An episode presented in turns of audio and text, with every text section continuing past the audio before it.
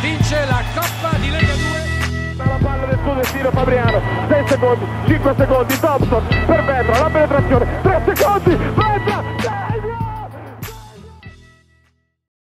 Bentrovati amici di Immarcabili, ci ritroviamo dopo un bel po' di tempo, abbiamo eh, atteso che le varie formazioni di Serie A, di Serie B, di tutti i campionati che seguiamo abitualmente si rimettessero in moto dopo il lungo stop dovuto al coronavirus. E ora facciamo una bella, una bella panoramica appunto sul, sul nostro basket. Come va Gabri da te? Tutto bene, tutto regolare, meno male che si inizia un po' a parlare di basket, era ora insomma. Dai.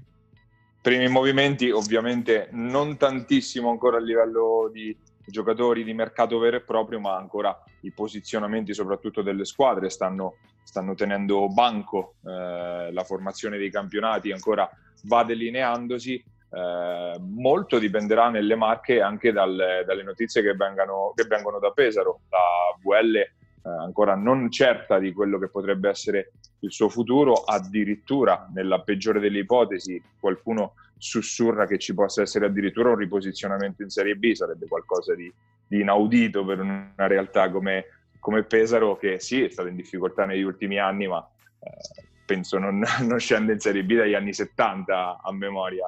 Gabi, tu che, che, idea ti sei fatto guardandola da fuori? Ma secondo me verosimilmente sarà a due, sarà a due... Eh, insomma, a prescindere un po' da quello che, che, succederà, si è parlato anche di Reggio Emilia come outsider nell'acquisizione dello sponsor principale eh, dei fratelli con, con Beretta, insomma, quindi eh, le incognite sono tante, ma ecco, no, non voglio credere a, a, una VL più in giù della Serie A2, che già è una categoria che eh, non le appartiene, o meglio, speriamo che possa appartenerle per il più breve tempo possibile. Ovviamente le scelte di Pesaro condizionano in primis quelle delle, delle, squadre, delle altre squadre pesaresi a partire dal, dal, Bramante Pisaurum in Serie C Silver, ma, Serie C Gold, scusate, eh, ma eh, possono in, influire da vicino anche su un'altra piazza che spesso è stata legata eh, alle, alle, vicende pesaresi, ovvero Senigallia, Senigallia dove eh, si parla di un cambio in panchina importante ma non sorprendente, molto ventilato il, l'uscita di eh, di coach Foglietti, sembrerebbe che potrebbe entrare invece un altro grande ex pesarese, ovvero Riccardo Paolini, uno che la, la Serie A l'ha, l'ha, guidata qualche anno fa e che probabilmente per l'amicizia con il direttore sportivo Umberto Badioli potrebbe appunto tornare in, in pista e ripartire dalla, da una Senigallia che a quel punto vorrebbe dire eh, che avrebbe superato tutte le difficoltà invece delle quali si era parlato un po' nelle scorse settimane. Ma sarebbe un cambio molto importante, un profilo completamente diverso da quello di Foglietti, che probabilmente anche eh, richiede un approccio diverso da quello che Senigalli ha avuto eh, negli ultimi anni in termini proprio di, mm, dire, di, di, di programmazione degli allenamenti, insomma di, tipo di impegno richiesto a, ai giocatori e allo staff. È ovvio che se um, un profilo di questo tipo um, si mette insomma ad allenare una Serie B, credo che lo faccia con determinate garanzie in termini di, di budget, in termini di squadra, in termini di solidità del progetto. Certo è che è un nome totalmente fuori da quelli che sono eh, insomma, i giri, tra virgolette, della Serie B e, e, anche di Senigallia in quanto tale, perché comunque eh, Senigallia ha sempre avuto no, una, un, ha fatto sempre un po' mercato a parte ultimamente, sia come giocatori che come, come allenatori, come staff tecnico, sempre rimasto molto molto legato a, ad, alcune, ad alcune identità insomma, che hanno avuto a che fare con Senigallia nel, passato e, e figure nuove, ehm, diciamo poche ne abbiamo viste no? ne, negli ultimi anni e questo sicuramente sì. potrebbe essere un, un'inversione di rotta molto molto importante e anche molto interessante.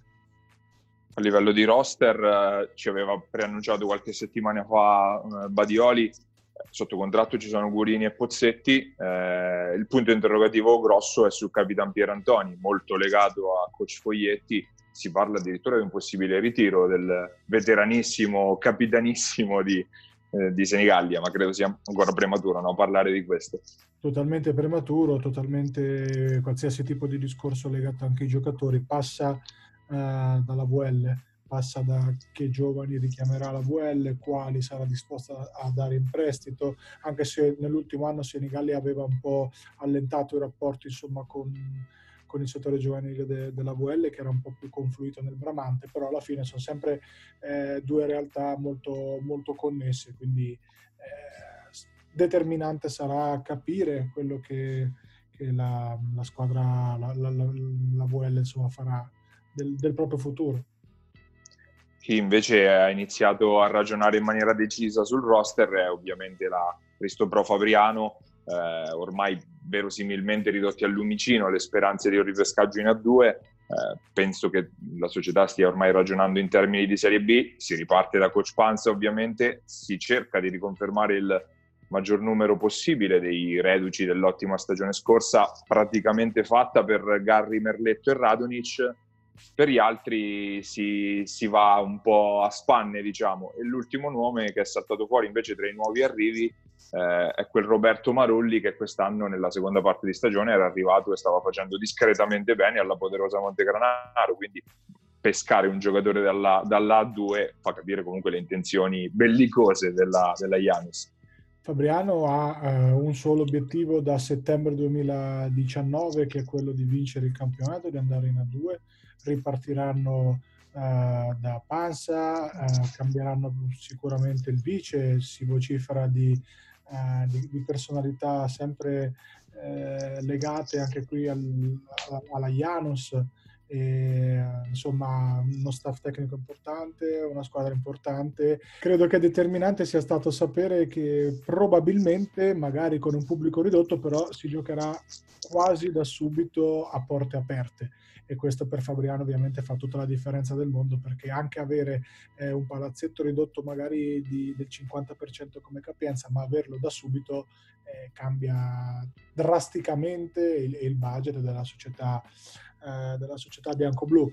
Quindi è ovvio che sarà la squadra da battere e dopo magari ne parleremo, quest'anno potrebbe avere anche meno avversari del, del, di quello che era eh, preventivabile e quindi facciano i scongiuri gli amici di, di Fabriano, ma la strada sembra insomma, se non spianata, perché ovviamente è molto prematuro, sembra comunque andare nella giusta direzione. E sicuramente a Fabriano fanno tifo per cento e per un uh, ripescaggio appunto di quella che era la grande antagonista della, della Janus, appunto la, uh, la Benedetto 100 che dovrebbe in linea di massima essere ripescata in Serie A2 e a quel punto per Fabriano l'avversaria vera dovrebbe essere Rimini, in, eh, o magari con l'inserimento di qualche outsider.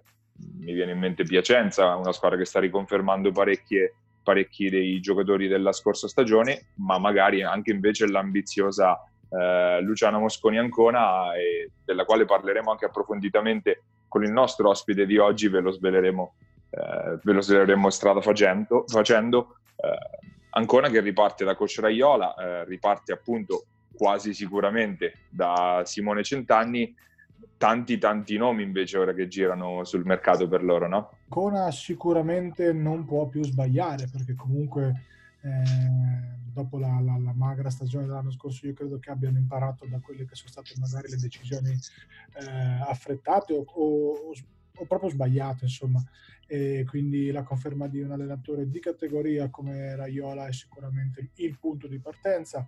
Anche qui si parla insomma, di conferma anche per, per lo staff. Ehm, Simone è ovviamente il, il punto di, di, riferimento.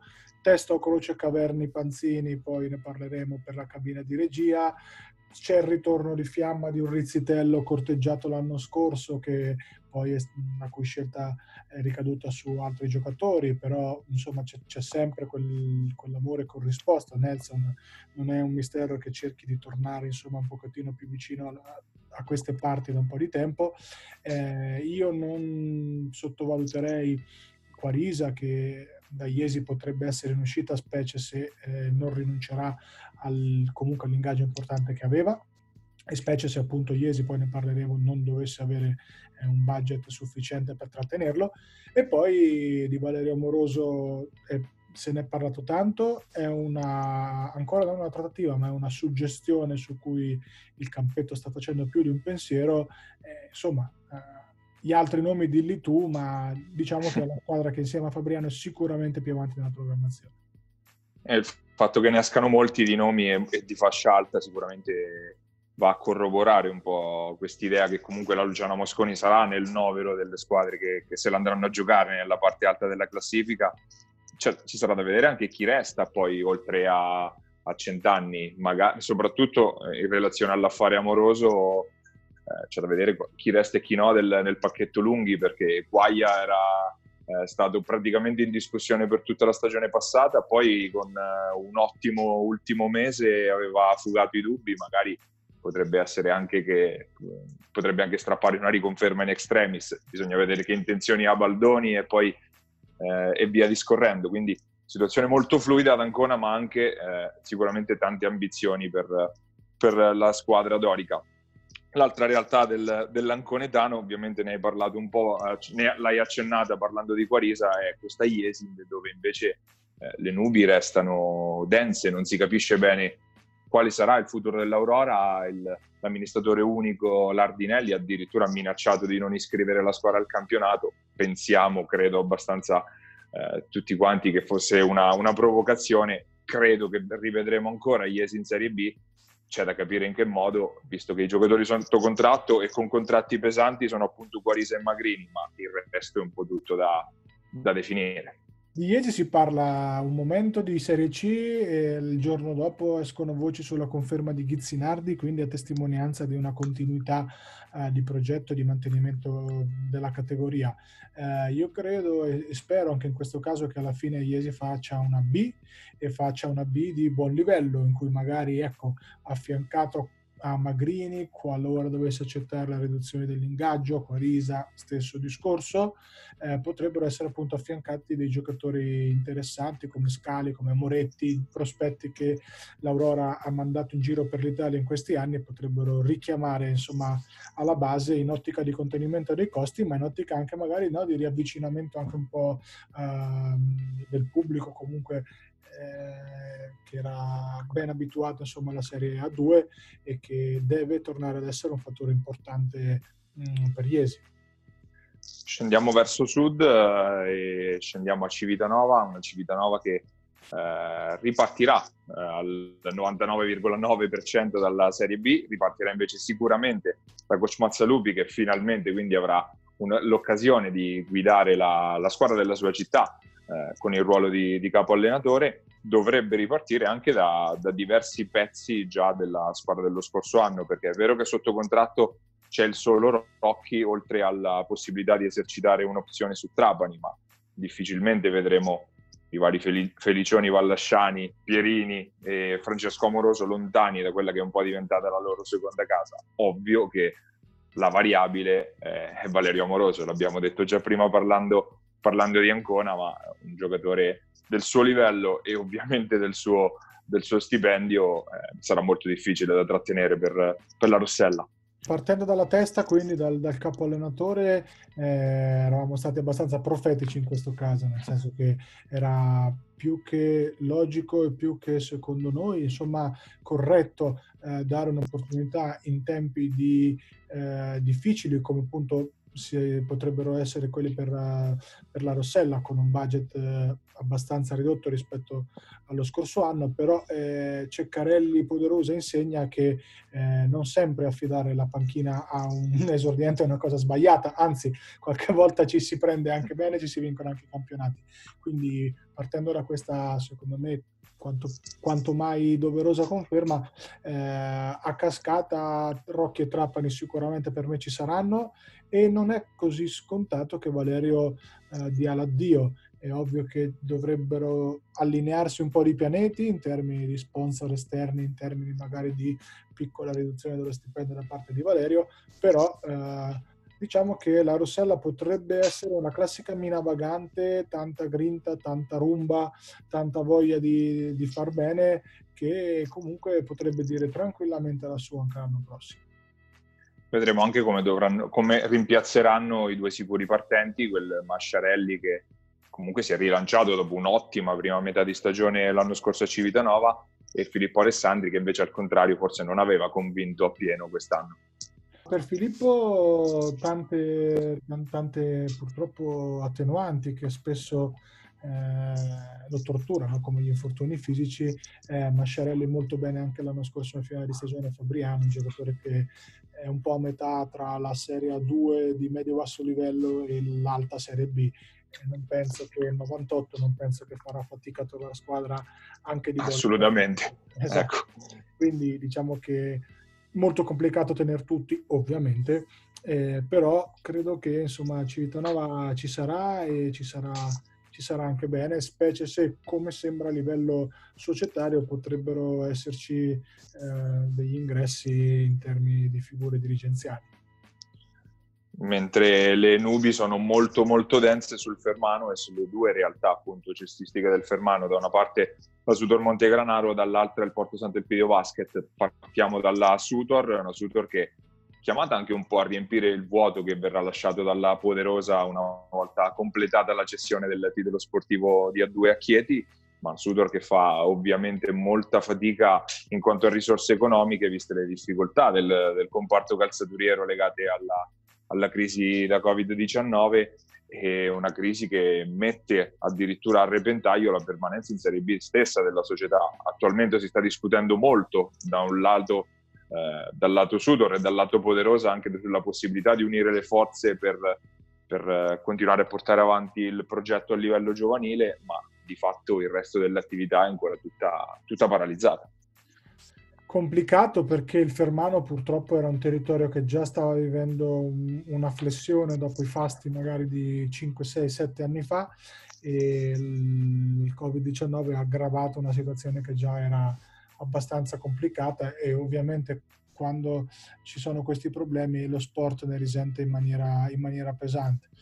Purtroppo registriamo con sommo dispiacere la, eh, la, scomparsa della Poderosa e la difficoltà oggettiva nel far eh, dialogare due realtà che spesso non hanno avuto la stessa visione di, di insieme. Quindi è complicato anche l'accordo per il settore giovanile, per quanto io credo che in questo momento perlomeno da quel poco che filtra da, da Montegranaro sponda Sutor perché le bocche sono molto cucite, il settore giovanile sia l'ultimo dei problemi che, che la società Vere Grenze ha in questo momento.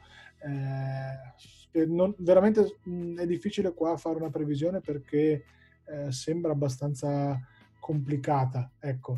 Uh, speriamo che alla fine riescano a fare una Serie B eh, anche simile a quella di quest'anno, quindi con obiettivo salvezza sofferta, però ad oggi, eh, 5 giugno, purtroppo i rischi di una, uh, di una difficoltà nel mantenere la categoria sono tutti lì, ma d'altronde non lo diciamo noi, lo dicono insomma eh, i, i, quei pochi comunicati ufficiali che sono usciti negli scorsi giorni. E sicuramente l'uscita del direttore generale Lorenzo Governatori, che poi si è spostato a Fabriano, dove invece assumerà il ruolo di responsabile marketing, non è certamente un bel segno in, quella, in, questa, in questa direzione. Spostiamoci a Porto Sant'Elpidio, Porto Sant'Elpidio che invece è a metà del guado, un po', sta riflettendo sul suo futuro, la squadra bianca-azzurra.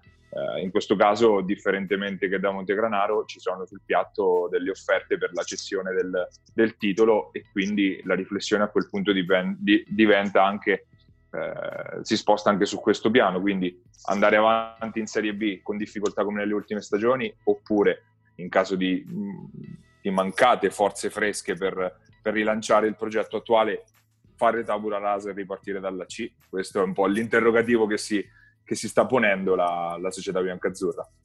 Le ultime novità sono quelle che abbiamo ascoltato da pochissimo eh, per bocca, insomma, proprio dei diretti interessati nella conferenza stampa. È un, un grido di allarme che tutti insomma conoscevano, eh, lanciato proprio dalla società che, come hai detto tu, eh, in questo momento forse è più propensa eh, da quello che filtra ad un uh, ricollocamento in Serie C, forse addirittura Serie C Silver eh, magari rilanciando alcuni giocatori del, del, del, posto, rivedendo alcune cose per poi tornare pian piano nella categoria che, che compete insomma, a una società storica come quella del PDense nel più breve tempo possibile. Certo è che le incognite sono tante perché è complicato vincerli i campionati, sono, sono, veramente complicati. Vincere sul campo le Serie C è una cosa tostissima perché ne vince una sola, quindi sai, le incognite non hanno sono tantissimo, però è anche vero che probabilmente si era arrivati a un punto per Sant'Elpidio che non aveva senso eh, continuare a soffrire così tanto e quindi ci sta assolutamente, l'avevamo detto tutto l'anno e manteniamo questa posizione, ci sta un ricollocamento, non è assolutamente un dramma, l'importante è che ci sia dietro un progetto magari legato ai giovani, magari, legato al territorio, anche di, amplia, di ampliamento del, dell'organico dirigenziale, non solo a livello di sponsor.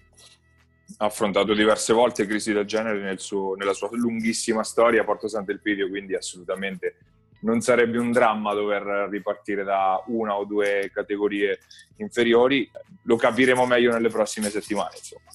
E ora facciamo un passo indietro, ritorniamo ad Ancona, come vi avevamo promesso, uno, un ospite importante oggi, abbiamo uno dei cannonieri del di, degli ultimi campionati di Serie B, eh, la guardia della, del campetto Ancona, Simone Centanni, andiamo ad ascoltare le sue parole.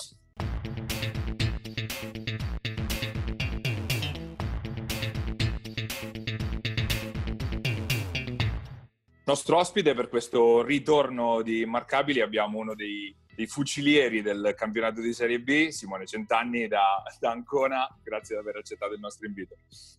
Grazie a voi. Allora, Simo, per te in, in linea di massima quella che verrà dovrebbe, usiamo il condizionale, essere la, la terza stagione consecutiva eh, ad Ancona, la squadra della tua città eh, dopo aver girato un po' per l'Italia, ti senti un po' bandiera della, della squadra, della città dal punto di vista cestistico? Ma eh, non so se posso definirmi bandiera. Eh, certo che giocare nella, nella, squadra, nella città dove sei nato e cresciuto è qualcosa di impagabile. Penso che chiunque vorrebbe, vorrebbe avere la possibilità di farlo quindi ancora ufficialmente non sono confermato, eh, lo dico, però speriamo che il terzo anno consecutivo ben venga. Come squadra venite da una stagione sicuramente al di sotto delle, delle aspettative, ce ne sono tantissime direi per quella, per quella che verrà. Come la vedi questa Luciana Mosconi nel prossimo campionato, anche per i rumors che si sono iniziati a sentire per, e per il campionato che si va delineando, anche se è veramente tanto presto ancora in realtà. L'intenzione, eh, eh, lo sanno tutti che l'intenzione è quella di, di mettere una squadra competitiva, eh, però giustamente tra il dire e il fare c'è un abisso perché anche quest'anno siamo partiti con grandi aspettative e poi la stagione è andata come è andata, quindi eh, per adesso vogliamo bassi, eh, le intenzioni di far bene ci sono tutte, eh, aspetteremo un po' di sviluppi, di capire anche come, come sarà il prossimo campionato, che ancora praticamente non si, non si conosce niente, nessun dettaglio, quindi ancora magari un po' presto per, per parlare della squadra. Parliamo un po' del, del, cent'anni giocatore, tanti anni in Serie B, un po' su e giù per l'Italia, anche qualche esperienza in Serie A2 eh, visto che comunque tutti gli anni sei ormai uno dei, se non capocannoniere, poco ci manca, o comunque sempre grandissime stagioni, eh, ti manca, magari ti, sent- ti, sentiresti pronto per un'esperienza in A2 o comunque ti senti giocatore di quel livello lì? Guarda, eh, ti rispondo sinceramente, sì, sono modesto, mi sento giocatore. Ci, ci, piace, per, basta, la, basta, falsa modestia, basta. Però capisco che, che, che, il mio stile di gioco purtroppo divide, cioè o mi ami o mi odi. E purtroppo a livello superiore è più la gente che, che mi odia che mi ama. Però, però ormai dai, ho 30 anni, eh, mi basta essere un giocatore affermato in Serie B quale pensi che un giocatore affermato in Serie B finché non vinco col campetto in Serie B poi divento un giocatore affermato. Affermato da due, perfetto. Quindi ne parliamo fra un annetto di questi tempi. Esatto, con Raiola che ecco. Sacchetti, Messina, Raiola. Come diciamo esatto, fuori onda, fuori onda. Eh, ma aggancio all'ultima domanda di Paglia. Quale pensi che sia la più grossa pecca che ti venga individuata quando si tratta di stare a un livello superiore? La pecca che viene riconosciuta universalmente e sinceramente non capisco il motivo è il fatto che io coinvolga poco i compagni e, e che abbia dei limiti caratteriali, ma adesso per carità in passato ho avuto dei problemi eh, in tutti e due questi aspetti, ma parliamo di inizio carriera, avevo, ero giovane, avevo 20 anni, ero inesperto, ecco, eh, le persone cambiano. Secondo me queste, queste due tecniche che mi sono riconosciute sono, cioè, diciamo che acqua passata. Non mi sembrava di... Ma sincero, non... questa è una cosa, guarda, quando, quando commentavo insieme ad Ale le partite vostre, eh, spesso, spesso l'abbiamo, cioè, l'abbiamo sottolineata questa roba qua, che cioè, si è migliorato molto da quel punto di vista, sono d'accordo con te, nel coinvolgere i compagni. Non so, purtroppo non è che posso dirmelo da solo, capito, di, di essere migliorato, però... Cioè, ogni, ogni eh... tanto quando, quando ti, ti, parte insomma il momento da scorer, ma è normale. L'indole, quando l'indole. Quando parte l'embolo, quello, parte, esatto. quello partirà ancora 40 anni purtroppo, però esatto. ecco. Però ci sta, perché quello è l'istinto no. dello scorer. Però ecco, sia, esatto. sia, difensivamente secondo me, che a livello proprio anche di, di playmaking, di letture, quest'anno sei, ti ho visto molto migliorato, ma già rispetto all'anno scorso, sinceramente. Quindi sottoscrivo. Eh, purtroppo e... quando c'hai, c'hai, una pecca la... eh, rimane incollato. E ce ne fossero. Chiaro. E rimane incollata purtroppo eh, quando c'è una pecca di questo tipo, la gente se la ricorda, anche se sono passati anni e anche se magari è cambiato qualcosa. Vabbè, oh, però... Sta. A tal proposito, io voglio sapere invece chi è, eh, questa è una domanda tra bocchetto, il compagno con cui non hai mai giocato, hai giocato veramente poco, con cui vorresti giocare tipo domani mattina? Il grandissimo, mio grandissimo amico Lollo Panzini. Giochiamo insieme da... Adesso Consigli di mercato. no, ma io non dico, io dico così, nomi a caso. Lollo Panzini, grandissimo playmaker di categoria eh, che gioca solo in squadre vincenti, quindi ecco. Giochiamo insieme da ho perso il conto 13 o 14 anni fa. Lollo in mezzo ci ha messo 5, 6, 7 campionati vinti, non, non abbiamo perso il conto. Però lui esatto. non ha vinto uno scudetto e tu l'hai vinto. Anche sì. se con ruolo. Ma, so anche retrocesso le 3-4 volte. io, io, io volevo tirarla a tuo favore, però così come facciamo? No, no, no, vedo, no, no, questa è una battaglia che non posso vincere proprio.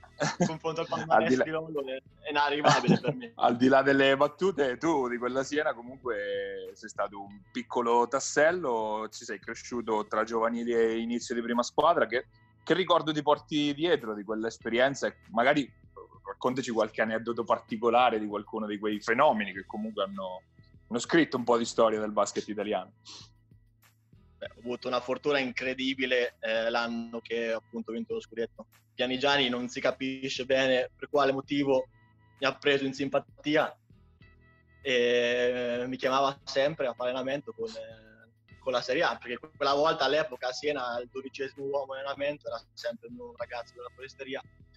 E, storicamente Pianigiani, i ragazzini, non è che, trattasse a, a molto.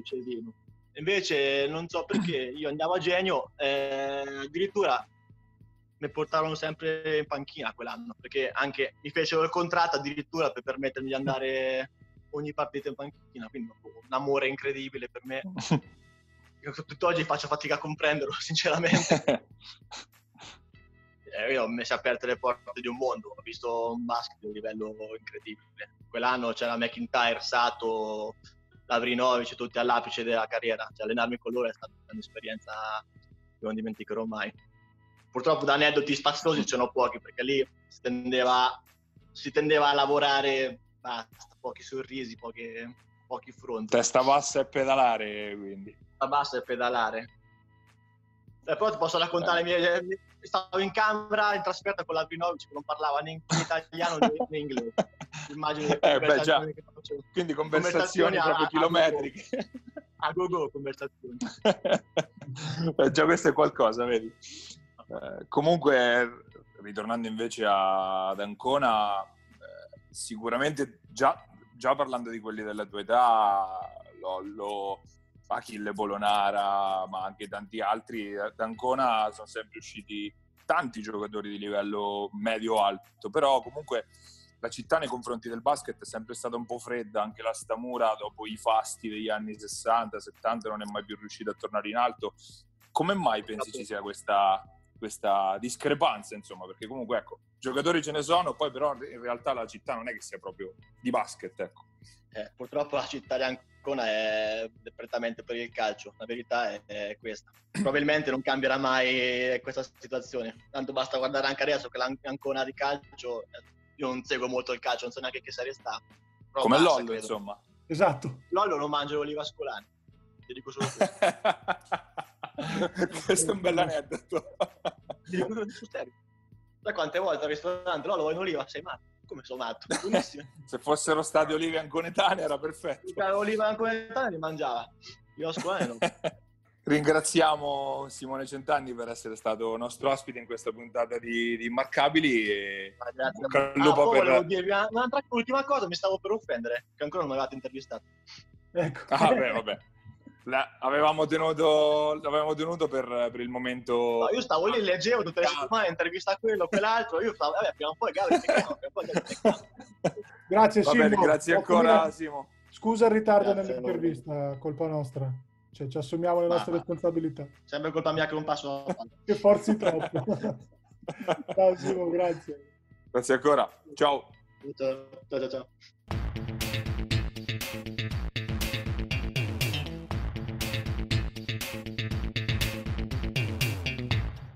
Ed erano le parole di Simone Centanni. Ora eh, andiamo a dare uno sguardo anche a quello che sta succedendo al piano di sotto in Serie C.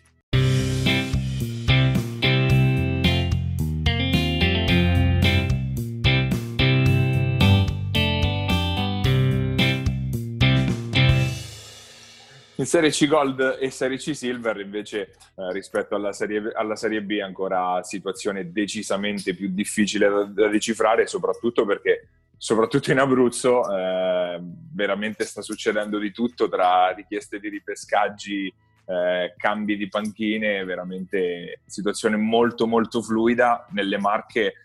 L'unica che sta forse iniziando a guardarsi intorno è una Materica che ancora una volta probabilmente proverà ad essere eh, ambiziosa, ad essere il faro, il faro un po' di tutto il, il, movimento marchigiano. Già certa la riconferma di coach Cecchini, già certa invece la separazione da Francesco Boffini, che potrebbe essere un nome per Porto Sant'Elpidio, ricollegandoci col discorso precedente. Ci riproverà Matelica Gabri, tu che ne pensi?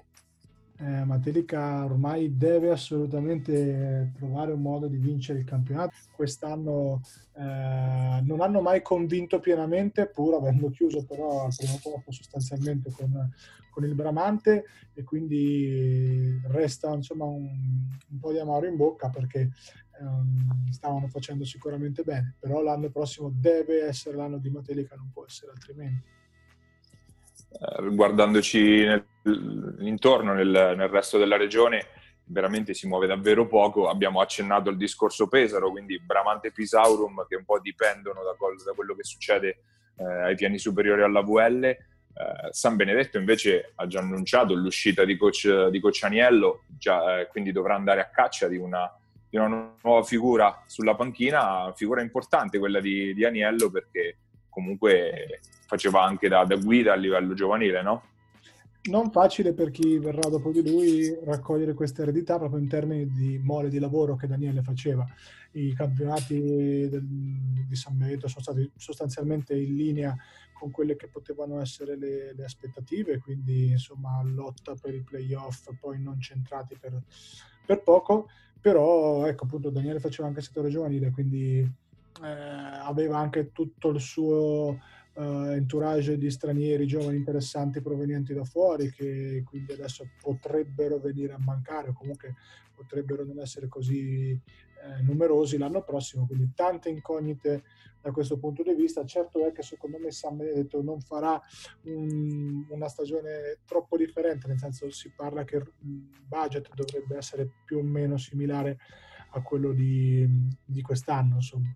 Per completare il quadro, eh, Falconara è ancora praticamente ferma, ma eh, siamo abituati a vedere, a vedere la società giocare un po' di rimessa rispetto a, quello, a come si muovono poi eh, le realtà vicine a Senigalli, Ancona e Iesi in primis, quindi probabilmente anche quest'anno si muoveranno molto tardi.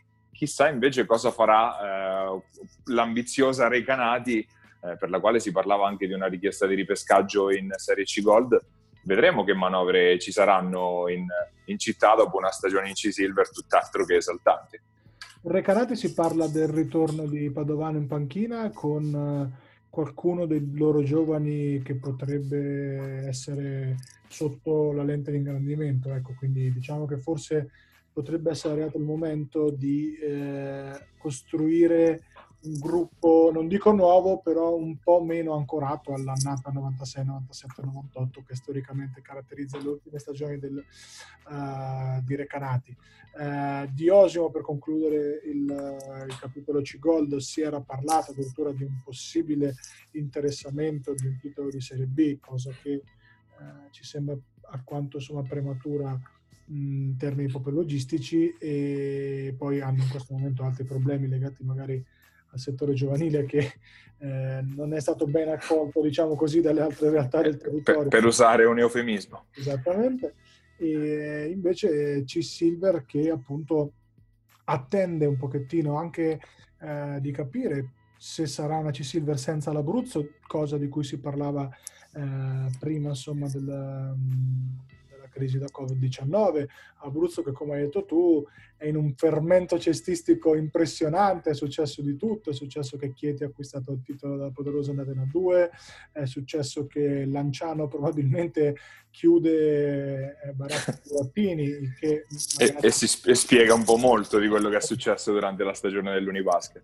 A, a pensare male tante volte che si prende. ecco. Ecco. Eh, L'Amatori Pescara potrebbe essere ripescata, anzi probabilmente lo sarà, in C-Gold si è già portata avanti prendendo Renato Castorina dalla Magic Basket Chieti, quindi eh, il nuovo basket aquilano, la prima società della zona a ripartire dopo il Covid, la società molto ben strutturata a livello giovanile, molto ben organizzata, ha già fatto richiesta di ripescaggio in C-Gold. Eh, l'altra Pescara, Pescara Basket, sembra essere la candidata forte per il titolo di Sant'Elpidio, insomma un fermento legato a, all'Abruzzo che coinvolgerà tantissimo anche eh, la Serie C Gold e C Silver eh, delle, nostre, delle nostre marchigiane. E non ci dimentichiamo, parlando di Abruzzo, eh, a quello che potrebbe essere il riposizionamento di Roseto, perché poi eh, Roseto ha venduto il suo titolo alla Stella Azzurra Roma, do, cerca eh, di, salvar, di, salvaguardare almeno la Serie B e in quel caso andrebbe a finire molto probabilmente contro, contro, le, nostre, contro le nostre squadre, contro le squadre marchigiane, ma se non ce la dovesse fare potrebbe addirittura scivolare in C-Gold e in C-Silver e quindi comunque andare ad incrociare il, il terreno delle nostre. Ci sono poi movimenti anche a Teramo dove comunque c'era una Serie B che faceva fatica e una C-Silver invece che spingeva per tornare su, quindi anche in quel caso potrebbero esserci eh, fusioni, incontri, collaborazioni, ma quindi come abbiamo, come abbiamo detto tantissimo fermento in Abruzzo, meno invece sicuramente in Umbria dove Todi aveva eh, chiuso alla grande il campionato di Serie C Silver, sembrava lanciatissima verso un eventuale ripescaggio per la Cigotta, invece ha annunciato poi nei giorni scorsi di, dovuto, di, essere stata costretta a tagliare il budget del 60%, quindi eh, crisi anche abbastanza importante per quella che era un po' la forza emergente del, del, basket, del basket umbro, dove per il resto invece c'è parecchio silenzio, sia da Val di Ceppo, da Foligno, da Perugia, insomma dalle varie, dalle varie piazze del, del basket umbro. Sicuramente una situazione non facile, un peccato per Todi perché aveva fatto tutti i passi giusti al momento giusto, cioè la loro progressione era una progressione che affondava le radici insomma in, in qualche anno già di buon livello ed è un peccato ecco, dover interrompere così quella che sembrava onestamente una cavalcata abbastanza trionfale. Eh, tantissime incognite in C-Silver, veramente prematuro con la scadenza delle delle iscrizioni al 18 di agosto potrebbe succedere veramente qualsiasi cosa. Tra l'altro mi permetto di dire che forse è un po' in là la scadenza del 18 di agosto, perché se come sembra, insomma, eh, pare che si possa ricominciare a porte semi-aperte, a porte socchiuse uh, ai primi di, di novembre, metà ottobre. Ecco, magari insomma, poter iniziare un pochettino prima non sarebbe, non sarebbe male. E allora andiamo verso la conclusione di questa puntata che ha segnato un po' il ritorno, il nostro ritorno in pista dopo eh, qualche settimana di stop. Eh, ci prendiamo l'impegno di tornare con maggiore frequenza nelle prossime settimane, quando verosimilmente, soprattutto in Serie B, il mercato dovrebbe iniziare ad entrare nel vivo. Eh, vi salutiamo, ringraziamo come sempre eh, Giuseppe Contigiani e Basket Marche che ci ospitano sulla, sulle loro piattaforme. Grazie Gabri, ci aggiorniamo nei prossimi giorni. Ciao a tutti. Carifela, Fileni, Iesi vince la Coppa di Lega 2. La palla del suo destino Fabriano, 6 secondi, 5 secondi, Thompson per Vetra, la penetrazione, 3